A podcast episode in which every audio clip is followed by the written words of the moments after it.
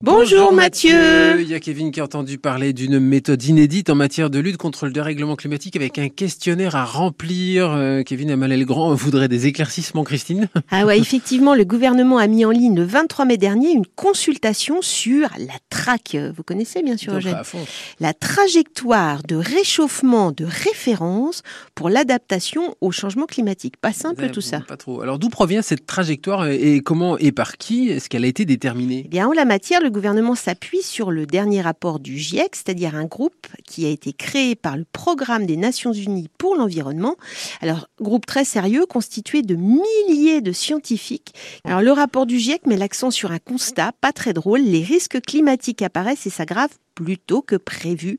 Nous ne sommes pas du tout préparés au changement climatique, en particulier en Europe, et à l'élévation des températures. Alors, la fameuse TRAC s'appuie sur une augmentation prévisible des températures de 3 à 4 degrés. C'est quoi les questions qui sont posées aux Français ah, Les questions sont longues et, il faut le dire, plutôt complexes. Les deux premières concernent la fixation de la référence de la TRAC. Est-ce qu'on doit prendre en compte une augmentation de 3, 4 degrés, voire plus? D'ailleurs, Christophe Béchu, le ministre de la Transition écologique, a même évoqué une augmentation de 6 degrés. Et seule la dernière question porte sur des actions concrètes. Quelles interrogations portent sur cette dernière question? Alors attention, je me lance. Voilà la question.